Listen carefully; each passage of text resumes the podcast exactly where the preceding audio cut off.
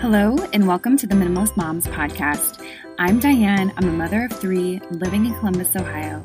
I'm trying to make room in my life for what matters by getting rid of the clutter and living life with purpose.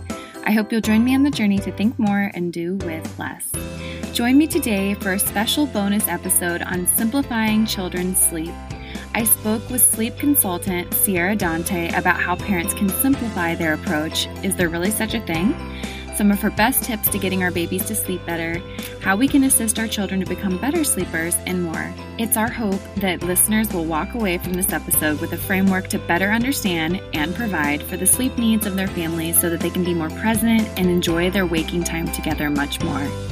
But before we get to the conversation, I wanted to encourage you to pre order a copy of my upcoming book, Minimalist Moms Living and Parenting with Simplicity. I'm just really excited to share some new content with you, and I've broken down the book into various categories of minimalism that you can focus on in your daily life, such as time, mindfulness, holidays, sentimental items, post holiday decluttering, sustainability, pregnancy and postpartum, intentional purchasing, and more.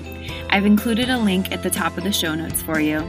Again, thank you to everyone who supports the Minimalist Moms by listening, leaving rating and reviews, or following along on social media. It truly does mean the world to me, and I just look forward to seeing this community grow. And now for the special bonus episode with Sierra.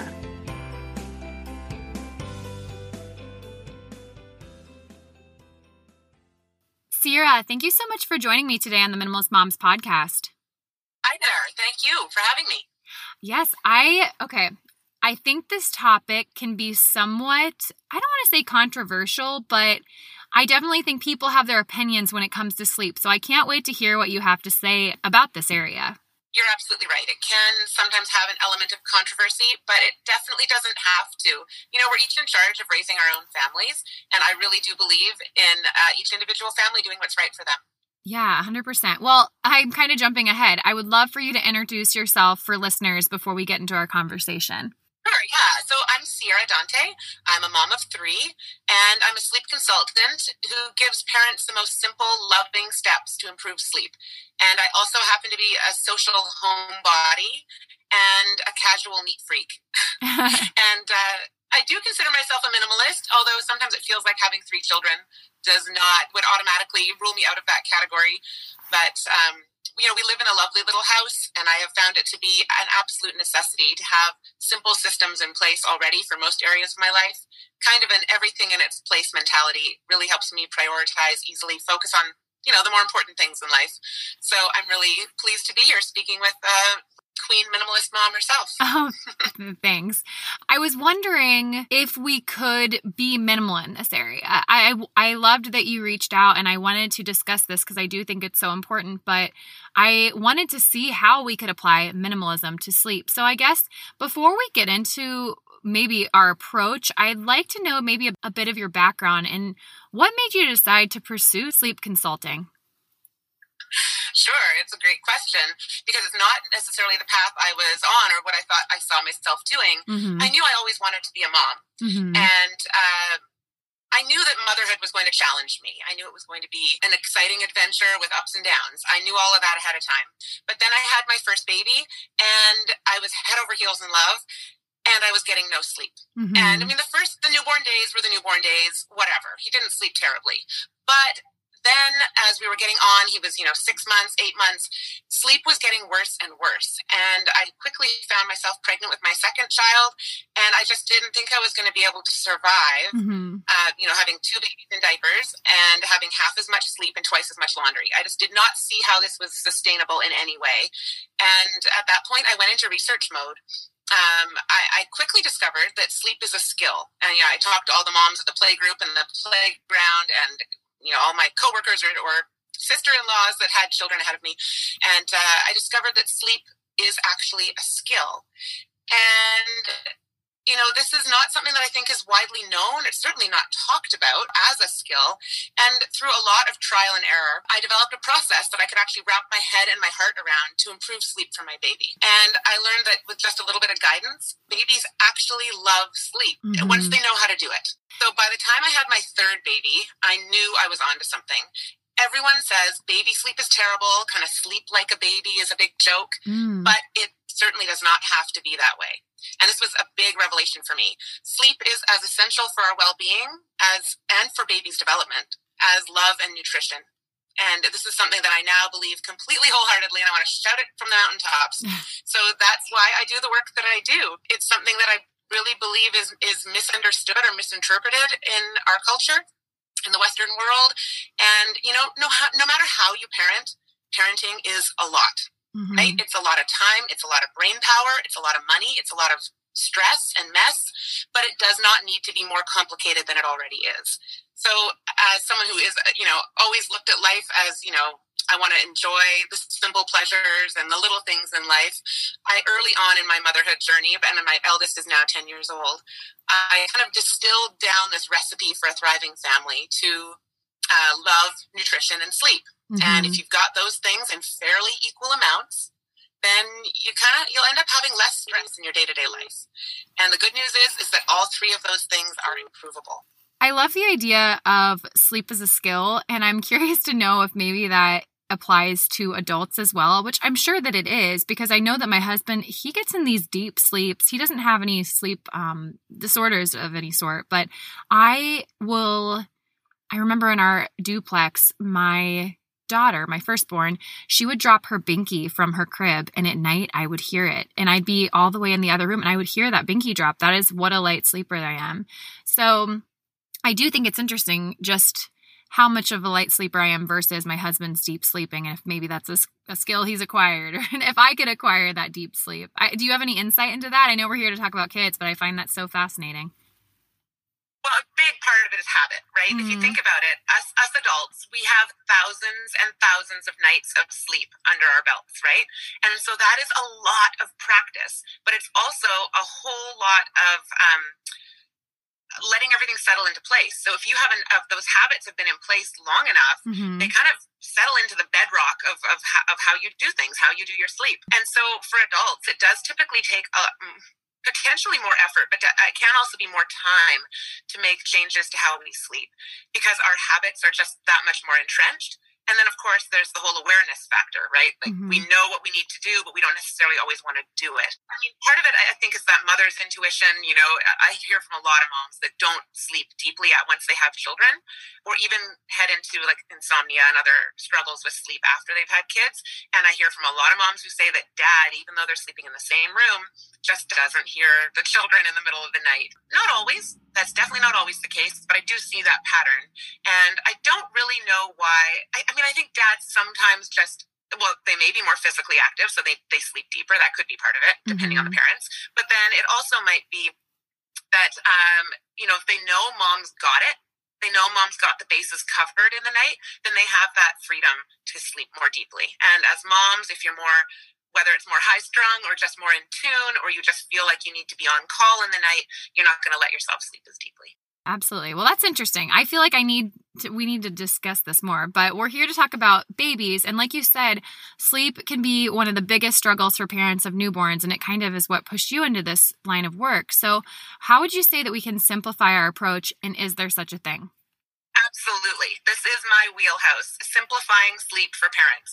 And I actually believe that, I mean, we can do this in so many areas of our life. As, you know, look back through episodes of your podcast, there's almost every area of our lives can be simplified, mm-hmm. and sleep is no exception. So, first step is just simply understanding that sleep is a skill, and therefore you can help your child hone that skill. And what do we do to learn any new skill?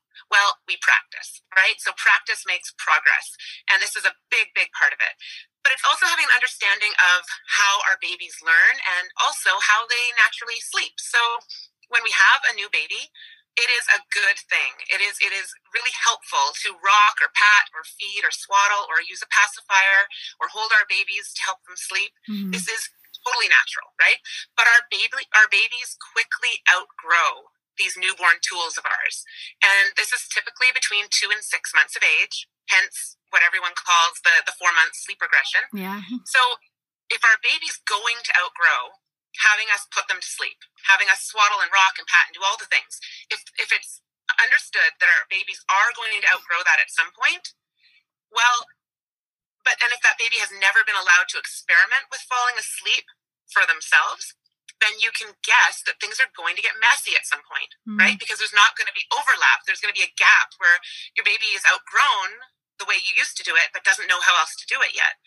And so, if your baby doesn't learn how easy it is to fall asleep by the time they outgrow those tools, they will likely struggle with sleep and have some sleep regression symptoms.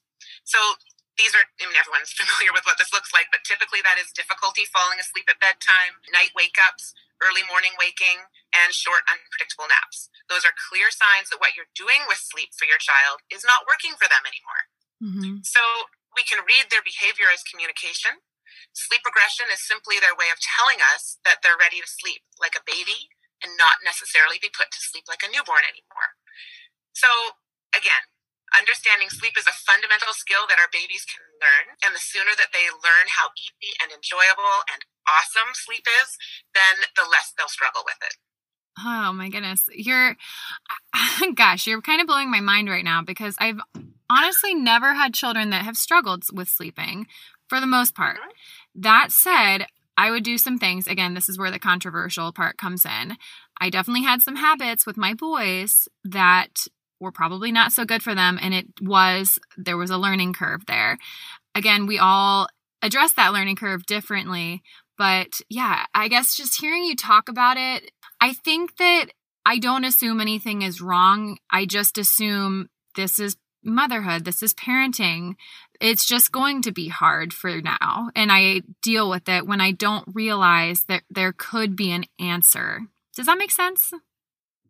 Absolutely. I did the exact same thing with my first, you know, he, at four months old, he would wake up every two hours to be fed. And I thought, well, I'll just feed my baby. Of course, that's that he must be hungry. Mm-hmm. But it never mm-hmm. even occurred to me that if he had had the skills for how to fall asleep, that he would sleep longer stretches and only wake up when he was hungry. Mm-hmm. But because he believed he needed to feed in order to sleep and feed when he was hungry, he had to feed twice as often because he had to feed when he woke up in the night and to, to, get back to sleep, and he had to feed when he was hungry.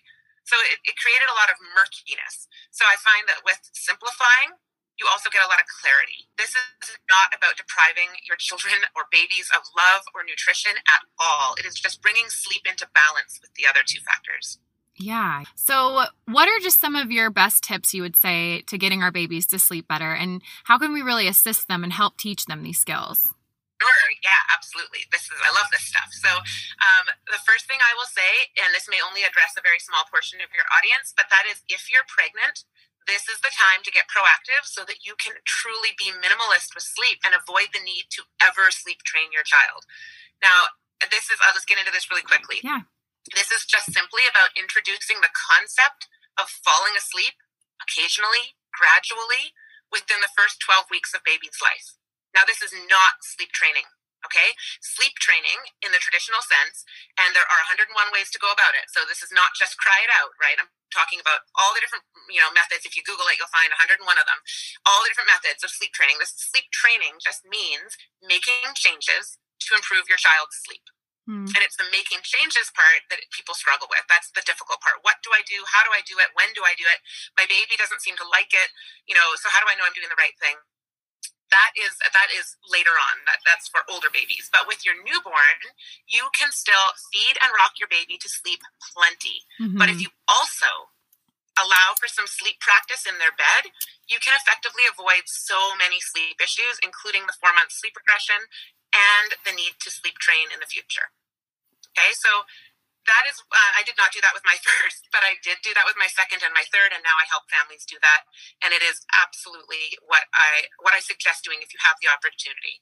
Um, now of course there's sometimes i just you know for whatever reason baby has colic or there could be 101 other reasons that that's not something that you had the chance to do or maybe your baby is now 10 months old and okay the newborn days are long behind you.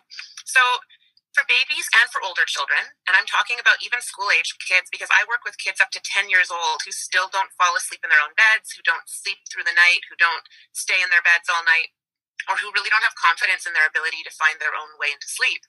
Um, for kids this age, and I'm talking now from like three months and up, mm-hmm. uh, we don't need gadgets. We don't need gimmicks or tricks to get good sleep. Okay? Good sleep is one of the most natural things in the world. So our kids really just need to know what the parents want them to do when they put them into bed. Mm-hmm. They need to know what they're capable of doing. The fact that, you know, falling asleep for themselves is even an option.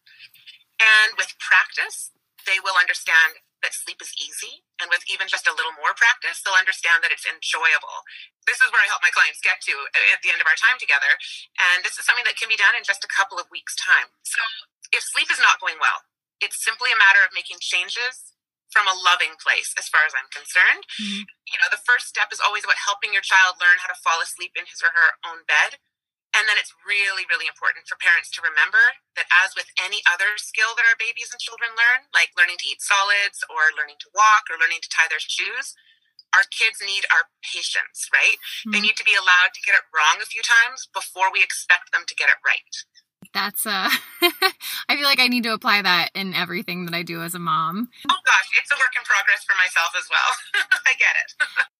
I don't know why it's so profound to me, but I just think that sometimes we think we got it in an area or again, like me, I just assumed that it was going to be hard. So I wasn't I wasn't mad about it being hard. I'm just like this is motherhood. This is what we're doing. Like it, it's kind of frustrating at times, but this is just what we're doing for this season of life. So I just become complacent in that. And again, it's it's like there's no answer when there can be an answer. So I just love some of these timestamps. I'm going to have to go back and look at what you said and I'll use that as a quote because it was just so beneficial. You know, there's this whole idea out there that you know hey hey moms you all just need to settle down and lower your expectations right? I don't know if you've come across this. I know i have but i'm in the sleep world so mm. sometimes i don't know if, if that kind of skews my perspective but i've definitely seen whether it's on instagram or whatever i've seen other moms and and parenting gurus posting things like you all just need to lower your expectations. You're all getting out of hand. And i really rail against this because i have I mean, I've worked with nearly a thousand families. I have spoken with, you know, in, in talks and, and public public speaking events and that kind of thing.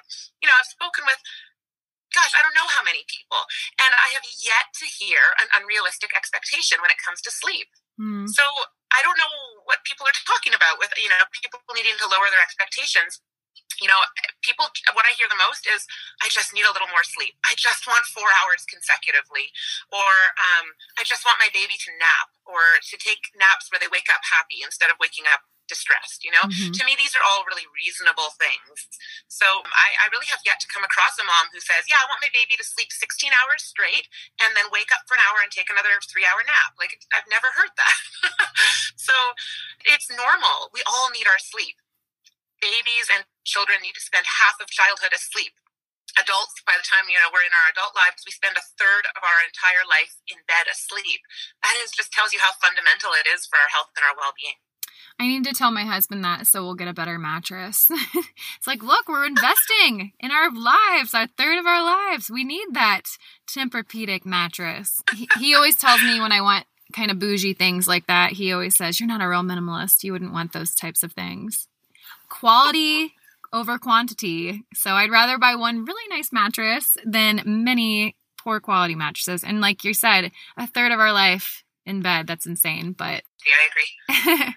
what is something that a listener that maybe has a newborn or an infant or even an eight year old can start doing today to simplify this area in their life?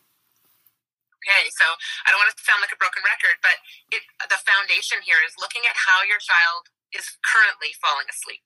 So is she being put to sleep or is she finding her own way into sleep? Mm-hmm. And people say all to me all the time, oh, well, bedtime's not a problem. My child just wakes up 10 times a night. Mm-hmm. Or, you know, my child goes to bed fine and only wakes up once or twice, but then won't nap in the day. It still comes down to how your child is falling asleep. This is the foundational piece. So, how how do you do bedtime? How do you do nap time? Mm-hmm. Are you mm-hmm. holding your baby to sleep? Are you holding your child's hand and sitting next to them on the bed? Are you lying with them to sleep? Are you nursing them to sleep? Are you bottle feeding to sleep, etc.? Okay, so it's step one. Then think about how big of an issue your child's sleep is for your family right now. This is a good question to ask your spouse as well. So I, I, I would say give it a number on a scale of one to 10. 10 being, you know, a big problem, a big deal.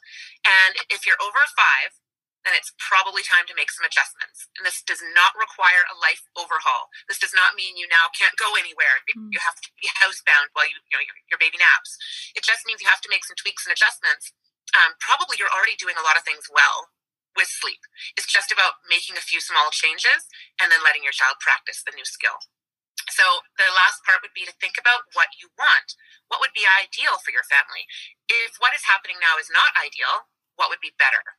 And, you know, I always tell people dream a little here. Like, do you actually want your kids to go in a room together and room share?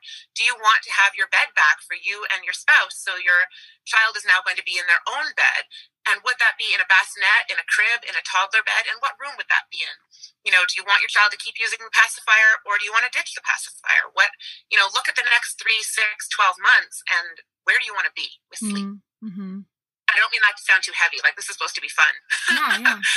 um, the other thing that, that parents can do is you can grab my free sleep guide. It's called Less is More, and it tells you the only four things that your child needs in order to sleep well. That's right, because uh, there's just four. It really is truly that simple.